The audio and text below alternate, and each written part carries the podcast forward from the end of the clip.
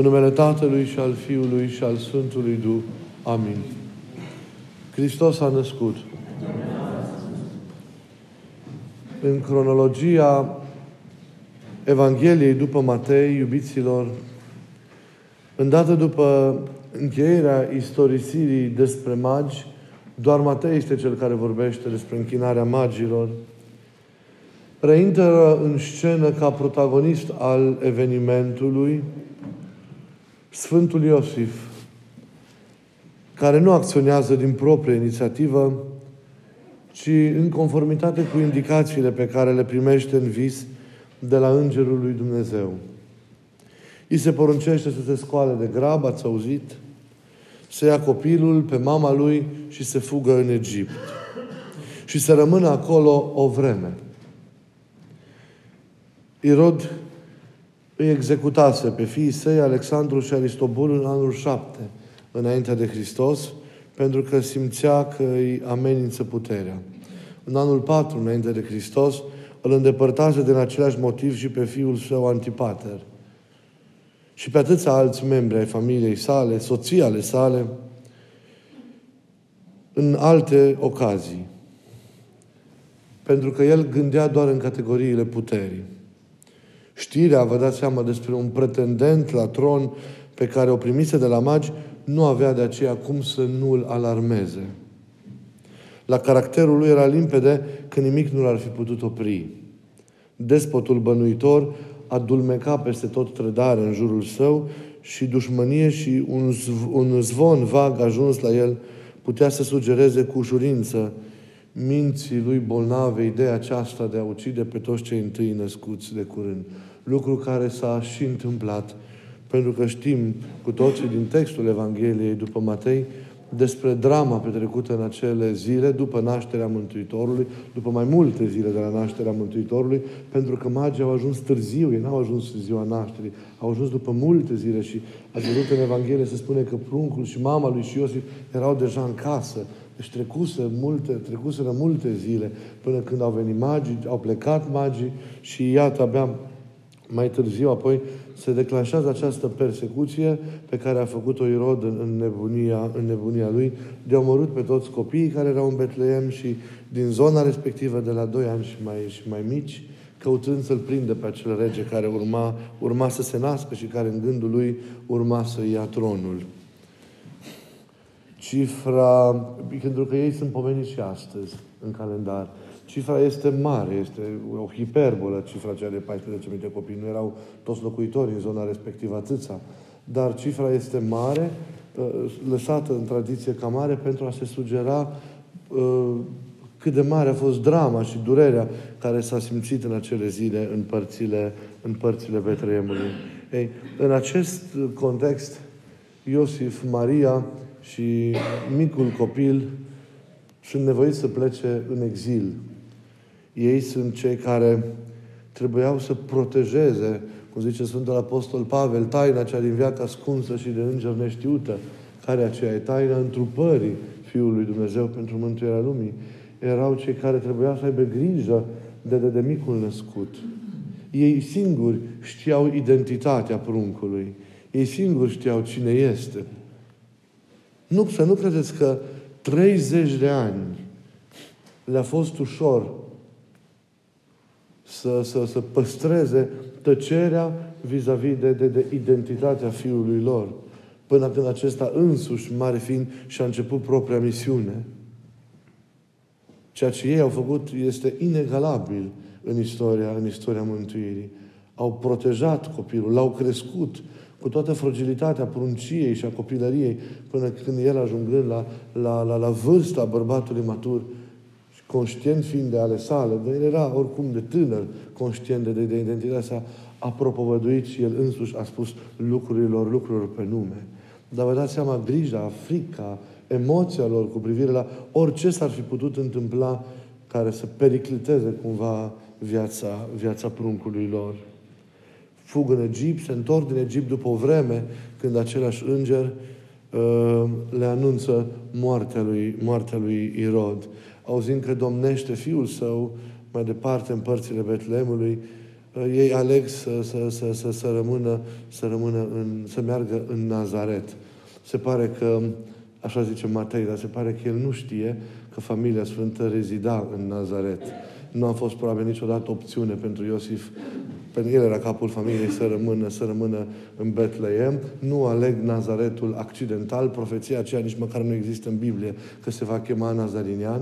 Uh, ei aleg Nazaretul pentru că era localitatea lor natală. Dar Matei nu știe că familia sfântă, ei n-au avut o preocupare pentru copilăria lui Isus, decât foarte, foarte, foarte târziu. Știrile nu sunt exacte, dar ei nu știu că familia sfântă era originară din, din, din Nazaret. Ei se întorc în, în Nazaret. Important este și semnificativ în acest text de astăzi că Matei vede cheia pentru înțelegerea evenimentului uh, imigrării în, în, în Egipt a familiei, a familiei sfânte în cuvântul de la profetul Osea, din chiar primul verset al textului său profetic. Și zice acolo, din Egipt am chemat pe fiul meu, cu privire la repatrierea fiului a familiei sfinte în, în Israel. Care e, de fapt, contextul în care apar în, în scrierea Sfântului Profet Osea aceste, aceste cuvinte? Ei, Osea, Osea narează cumva istoria lui Israel ca pe o poveste de iubire între Dumnezeu și poporul său. Din păcate, fidelitatea poporului este, cum știm prea bine, aproape inexistentă, mai cu seamă în momentul în care, în jurul răbiei babiloniene, profetul Osea a trăit. Răspunsul la chemarea Tatălui este o îndepărtare, de fapt, a celor, a celor chemați. Ce zice dacă mergem mai departe Osea în schirea sa în următorul verset, în versetul 2? Cu cât îi chemam, cu atât se îndepărtau de mine. Ei, această îndepărtare va duce, și vedem mai departe în versetul 5, la o nouă, la o nouă robie. Cumva deși în altă parte Israel, să spunem așa, se află din nou în Egipt. Din nou într-un, într-un, într-un exil, într-o țară, într-o țară străină, într-un nou Egipt. Cuvintele din Egipt se referă, din Egipt l-am chemat pe fiul meu, se referă acum la Isus, la fiul cel autentic, care împlinește voința Tatălui, încheie cumva exodul și prin întoarcerea la Tatăl revine definitiv în pământul, în pământul făgăduinței. Spiritual vorbim, toți suntem, ne arată părinții în tâlcuirile lor, toți suntem într-o robie egipteană a păcatului, a îndepărtării de Dumnezeu, a neascultării. Așa cum a fost și poporul, și în timpul lui Eseia, și în atâtea alte timpuri, în timpuri ale, ale istoriei. Conformându-ne însă Fiului, intrând în ascultarea Lui, redescoperim relația cu Tatăl și revenim odată cu El în pământul făgăduinței pentru a nu mai pleca niciodată de acolo. Matei vede deci o legătură între acest moment din, din istoria veche, relatat de Osea, și fuga în Egipt, migrarea în Egipt pentru un timp al lui Isus și a părinților săi. Isus, iată, este cu adevărat Fiul. El nu va mai fugi de Tatăl. El vine acasă și conduce acasă, conduce spre casă. Este mereu un drum către Dumnezeu și prin aceasta conduce de la înstrăinare, de la exil, conduce la patrie, la ceea ce e esențial, la ceea ce e propriu, la ceea ce e important, la ceea ce este împlinitor, la ceea ce este definitiv. Parcurge acest drum pentru a ne recupera pe noi din Egiptul propriei noastre îndepărtări. Se face exilat, se face imigrant împreună cu noi într-o țară străină pentru a nu ne lăsa acolo și pentru a ne întoarce acasă în pământul făgăduinței, în pământul apropierii de Dumnezeu, a trăirii împreună, împreună cu Dumnezeu. Iisus se pierde printre noi, în lumea noastră, pentru a ne recupera pe toți și pentru a ne readuce din Egiptul îndepărtării și al robiei la Tatăl. Iisus, adevăratul Fiu, a plecat El însuși și să reținem acest lucru într-un sens foarte profund între străini pentru a ne aduce pe toți din înstrăinare acasă. Revenind, iubiților, din această importantă observație spirituală cu care trebuie să rămâne din Evanghelia de astăzi, la evenimentul sine al migrării în Egipt al familiei Sfinte, mă întreb dacă suntem conștienți de greutatea și durerea unei astfel de experiențe. Pentru că dintre toate evenimentele legate de nașterea Mântuitorului Hristos, sunt ferm convins că acesta este singurul la care ne gândim foarte puțin. Pentru că este unul din evenimentele copilăriei lui Isus, legate de nașterea lui. Migrarea aceasta, migrarea aceasta în Egipt. Doi părinți și un copil nou născut, străbat un drum lung, în condiții de precaritate, înfruntând vicisitudini, posibile pericole, lungimea și greutatea drumului, opreliști, înfruntând teama acest, acest teribil sentiment. O familie tânără, silită, să vă gândiți să se integreze pentru o vreme nedeterminată într-un alt popor, să învețe să supraviețuiască acolo, în ceea ce nu era al lor, să se acomodeze unui alt stil de viață, unor, altor, unor alte mentalități, să înfrunte prejudecățile și atitudinile de cele mai multe ori nu ușoare ale celorlalți pentru că erau, nu așa, străini. Doi părinți îngrijind într-o situație de exil, departe de casă și de tot ceea ce era esențial și determinant pentru ei, de micul copil care, cum știm, e Fiul lui Dumnezeu întrupat. Doar ei, ziceam, păstrau taina și păzeau copilul într-un timp delicat și nu ușor al, al, existenței, al existenței lor. Vă sună oare cunoscute aceste cuvinte? Pentru că ele sunt reluate într-o altă formă în anii noștri. Când vorbim poate mai mult ca oricând despre emigranți, despre fenomenul acesta tulburător. Isus a fost unul dintre ei. Și ne face bine să ne gândim la, la acest lucru. A fost unul dintre ei. Maria și Iosif au fost unii dintre, dintre ei.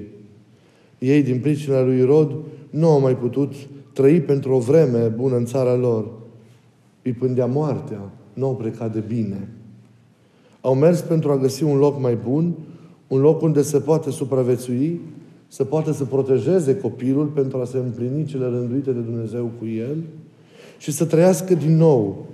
Iar societatea creștină, iar, să trăiască din nou, iar povestea aceasta se poate să fie dusă mai departe.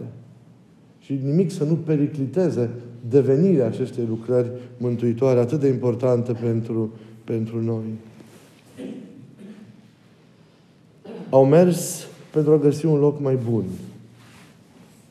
Societatea noastră creștină trebuie mereu să includă, nu să excludă. Fii sunt reguli pentru un bun mers înaintea lucrurilor, dar mereu incluzând, mereu și mereu primind cu iubire. Migranții sunt, înainte de toate, persoane umane și reprezintă azi simbolul tuturor celor respinși de societatea noastră globalizată, dar creștină cumva în originea, în originea ei. Din păcate, periferiile existențiale ale orașelor noastre, dar și interiorul lor, nu doar în afară, ci și la noi, chiar dacă nu într-o măsură atât de mare ca în afară, sunt intens populate de persoane respinse, de persoane marginalizate, de persoane oprimate, discriminate, abuzate, exploatate, abandonate, sărace și suferinde, despre care se știe și se vorbește prea puțin. Suntem chemați și Evanghelia ne cheamă, Hristos însuși ne cheamă să-i consolăm în suferințele lor și să le arătăm dragostea Dumnezeului celui viu, să săturăm foamea și setea lor de dreptate, să facem să simtă paternitatea plină de grijă și, și plină de iubire a lui Dumnezeu.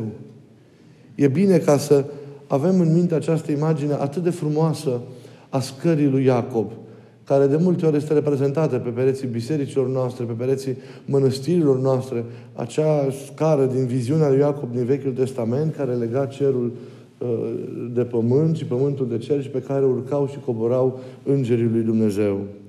Prin Isus, legătura aceasta dintre cer și pământ este asigurată și accesibilă tuturor. Însă urcarea treptelor acestei scări necesită, pe lângă Harul lui Dumnezeu, angajare și efort din partea, din partea noastră. Și îmi place să mă gândesc că vom putea fi noi acei îngeri care urcă și, și coboară luându-i sub braț, luându-i de braț pe cei mai mici, pe cei șchiopi, pe bolnavi, pe străini și pe cei excluși sau dați la o parte de mentalitățile noastre, cei din urmă care altfel ar rămâne în urmă și ar vedea doar mizerile pământului, fără a întrezări vreo clipă, poate vreo lumină, vreo rază care să coboară, să coboare din cer. Fiecare suferință umană, să nu uitați, este un exil în care omul nu trebuie uitat, în care omul nu trebuie abandonat. Fiecare suferință e un exil pentru omul respectiv. E o situație nefirească cu care trebuie să se acomodeze, în care trebuie să trăiască, căreia să-i facă față din care să supraviețuiască și se luptă să supraviețuiască. De cele mai multe ori e înfrânt de situația respectivă. Nimeni nu a fost creat de Dumnezeu pentru durere. Nimeni nu a fost creat pentru suferință. Nimeni nu a fost creat ca să trăiască lucrurile acestea teribile în carnea sa, în ființa sa, în inima sa. Sunt atâtea situații de viață dureroase sunt atâtea cruci care se poartă și care duc pe cei care le poartă în chip nu ușor, duc într-un exil al ființei lor, al înțelegerii lor, pentru că e departe de rațiunea lor ceea ce se întâmplă, al simțirilor, pentru că sunt confuzi cu privire la ceea ce trebuie să trăiască. Și într-un exil al neputinței, pentru că adesea acestea nu-și găsesc forțele de a duce înțelegător povara aceea mai departe și se află, deși trăiesc în mijlocul nostru și între noi, într-un exil. Într-un exil în care au nevoie de cercetarea noastră, au nevoie de consolarea noastră, au nevoie de mângâierea noastră, au nevoie de prezența noastră în care se vadă prezența, atenția, grija și iubirea lui Dumnezeu, pentru că Dumnezeu lucrează prin noi care trebuie să fim mâinile Lui în lumea în care, în care trăim. Și atât de mare nevoie de o astfel de prezență, în atâtea feluri de, de iată, de, de, de, de, de migrare, de suferință, de exil care există în lume. Și trebuie să fim păsători, trebuie să fim responsabili. Există exilul acesta, există comportamentul acesta nefiresc față de exil, față de situațiile acestea delicate, de indiferență și de nepăsare.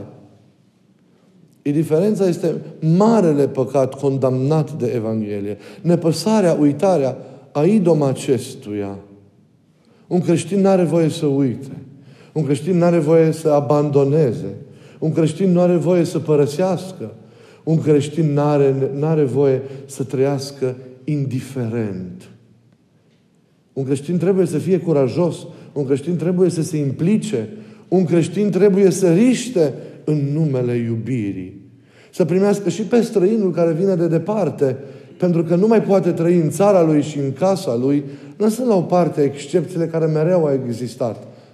Dar trebuie să aibă curajul de a risca, de a-l primi în sânul comunității, de a găsi soluții, de a deschide căi și perspective, nu de a abandona, nu de a respinge, nu de a întoarce înapoi. Egiptul a primit pe Isus.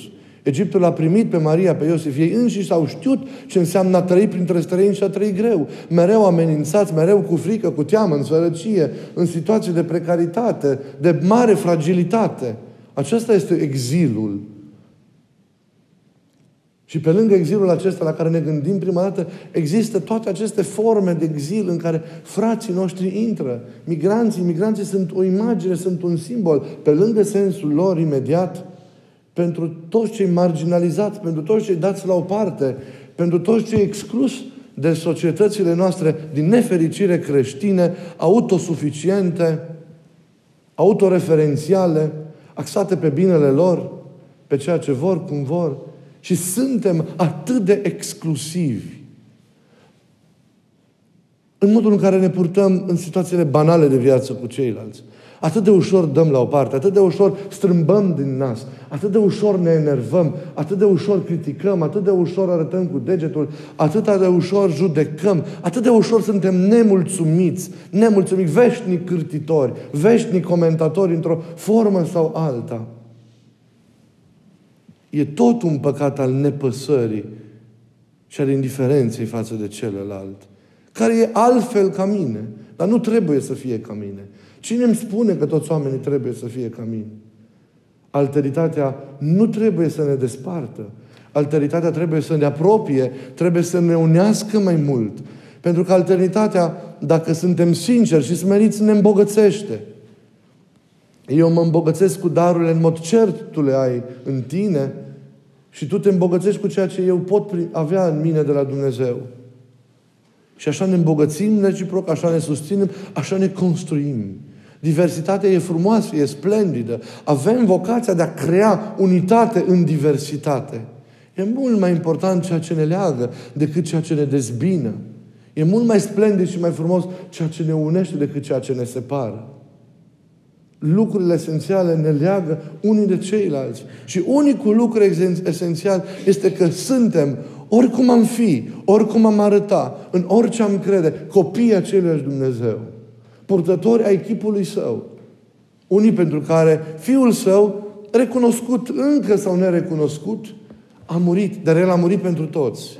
Și că îl cunosc și că nu-l cunosc. Suntem toți parte a aceleiași familii. Nu mai trebuie să existe excludere, ci doar includere. A învățat să trăiești cu celălalt, cu neputința lui, cu rana lui, cu durerea lui, cu fragilitatea lui, cu păcatul lui, cu nebunia lui, așa cum e. Al nu-l da la o parte și alege doar după cum voiești. Biserica este acest spațiu al întâlnirii. De ce e biserica acest spațiu al întâlnirii? Nu locașul, nu zidul. Biserica în sine, ca organism tainic. De ce? Pentru că ea este Isus în lucrarea Lui.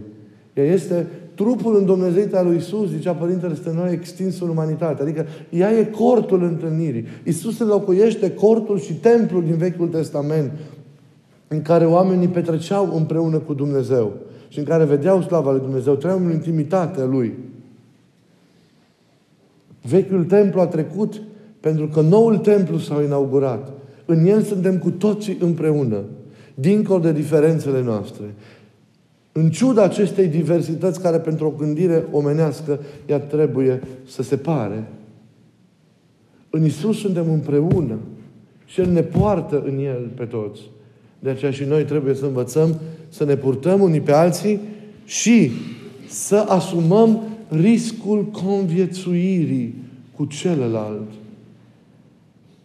Oricine ar fi el, de orice culoare ar fi el, oricum s-ar purta el, și aceasta este provocarea pentru creștini. În orice ar crede el, fără ca tu să-l bruschezi cu credința ta. Fără, tu, fără ca tu să-i predici înainte de a-l iubi. Fără să-i arăți o cale înainte de a-l asuma. Calea unică și singură înainte de orice propovăduire e calea asumării în iubire, fără judecată și fără așteptări, dacă se poate. Acesta e modul în care trebuie să ne raportăm la celălalt. Vă rog să vă deschideți. Vă rog să, să, să eliminați granițele, să distrugeți zidurile și frontierele. Creștinii nu trebuie să construiască ziduri niciodată. Creștinii trebuie să dărâme orice ziduri există, pentru că zidurile separă, de orice natură ar fi ele. Creștinii trebuie să fie constructori de porți, de punți, de poduri, pe care să le, alunge pe, să le arunce peste hăul acesta al nepăsării și al păcatelor și al, în sfârșit, pentru a ajunge la ceilalți și pentru a fi împreună cu ceilalți. Și doar așa vor putea arunca o punte și către împărăția lui Dumnezeu. Nu uitați, fiecare suferință umană de orice natură ar fi, e un exil în care omul nu trebuie uitat, nu trebuie abandonat. Pentru că nici pe noi, el care a cunoscut ce înseamnă exilul, a venit și nu ne-a uitat. Nici pe noi nu ne-a părăsit. S-a făcut ca unul dintre noi a, a trăit situația aceasta a căderii noastre cu tot ceea ce a însemnat El ca Dumnezeu pentru a ne recupera. El a intrat în exilul nostru. A trăit ca noi, a suferit ca noi. Iisus n-a fost imun. Iisus a trăit ca un om normal în zilele vremelniciei Lui în această lume. A trăit ca un om normal, afară de păcat. Dar am știut ce înseamnă durerea, am știut ce înseamnă și bucuria, am știut ce înseamnă lacrima, am știut ce înseamnă boala, mi-l imaginez că va fi avut febră, nu a fost tot timpul ușor. Aș știut ce înseamnă foamea, aș știut ce înseamnă sărăcia, mai cu seamă, că a trăit sărac. Aș știut ce înseamnă condiția noastră. Și noi trebuie să știm ce înseamnă condiția de viață a omului pe care trebuie să ne ajut, să-l ajutăm, pentru că de multe ori ne închidem egoist în binele pe care îl avem, în căldura căsuței noastre, în, în, în, în starea pe care noi ne-am creat-o și nu mai știm de nimeni, nu mai știm de nimic. Și atunci începem să alegem, începem să excludem, când Evanghelia ne cheamă tocmai așa să nu fim. Sunt două, sunt două imagini frumoase la care eu m-am gândit în această, în această perioadă. Apropo de, de, de, de că nimeni nu are voie să, să fie exclus. Actrița noastră, Maya Morgenstern, a, a filmat în toamna, în toamna aceasta, în Matera, un, un, un film tot despre viața lui Isus, tot despre patimile lui, care va urma la un moment dat să fie lansat, dar care este o, un memoriu, de fapt, filmul acesta, la adresa indiferenței față, în cazul în care, ea, la, la care s-au referit cei care, regizori, cei care au creat filmul, a fost situația migranților care trec din, din, din țările nord-africane, Marea Mediterană, Mediterană pentru a ajunge în Italia și în restul zonelor, și care adesea, fie că sunt respingi, fie că mor pe mare pentru că nu mai reușesc să, să ajungă. Și ce e frumos în acest, în acest film, în care ea este, ca și în celălalt mama lui Isus, Uh, e faptul că Isus pentru prima dată este prezentat ca negru. Isus este negru. Nu este așa cum îl știm, tocmai pentru a atrage atenția la faptul că uh, El e și în ei. El putea să se nască într-o țară din nordul Africii, după cum putea să se nască într-o țară din, din Sud America, după cum putea să se nască în Alaska sau în Asia sau în altă parte a globului. Fiecare suntem egali, iar Isus în sine ne cuprinde pe toți și fiecărui om, indiferent de culoare și așa mai departe, trebuie să-i acordăm cuvenita, cuvenita atenție.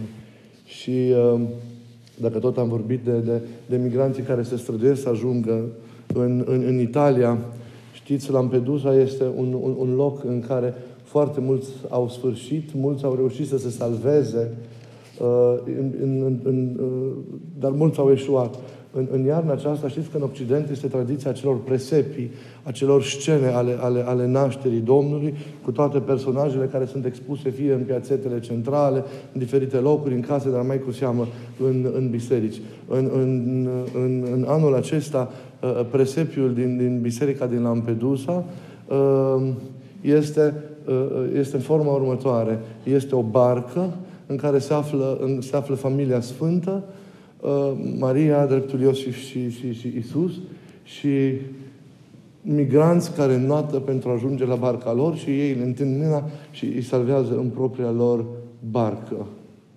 E, e, o imagine, e, o imagine, e o imagine simbolică.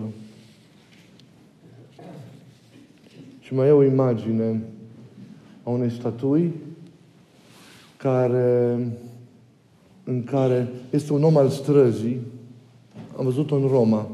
Este un om al străzii care este, doarme pe o bancă, este acoperit tot și lumea trece indiferent de pe lângă. Și doar picioarele se văd, iar picioarele au rănile, urmele cuielor. Ei, în această perioadă observăm și contemplăm mult icoana nașterii lui Isus. Fiecare imagine a Ieslei ne amintește că Iisus ne ia de braț pe drumul vieții fără osebiri și că ceilalți nu sunt poveri, nu sunt pachete pe care să le porți pe sub braț sau mai rău, pe care să le abandonezi în deșert sau iată în mare.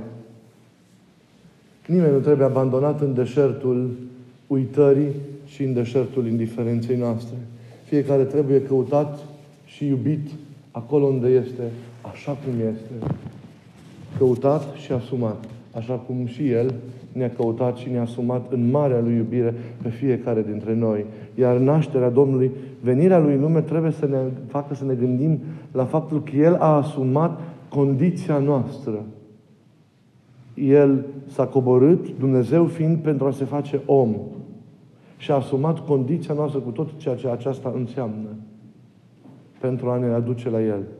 Astfel trebuie să fim și noi față de ceilalți.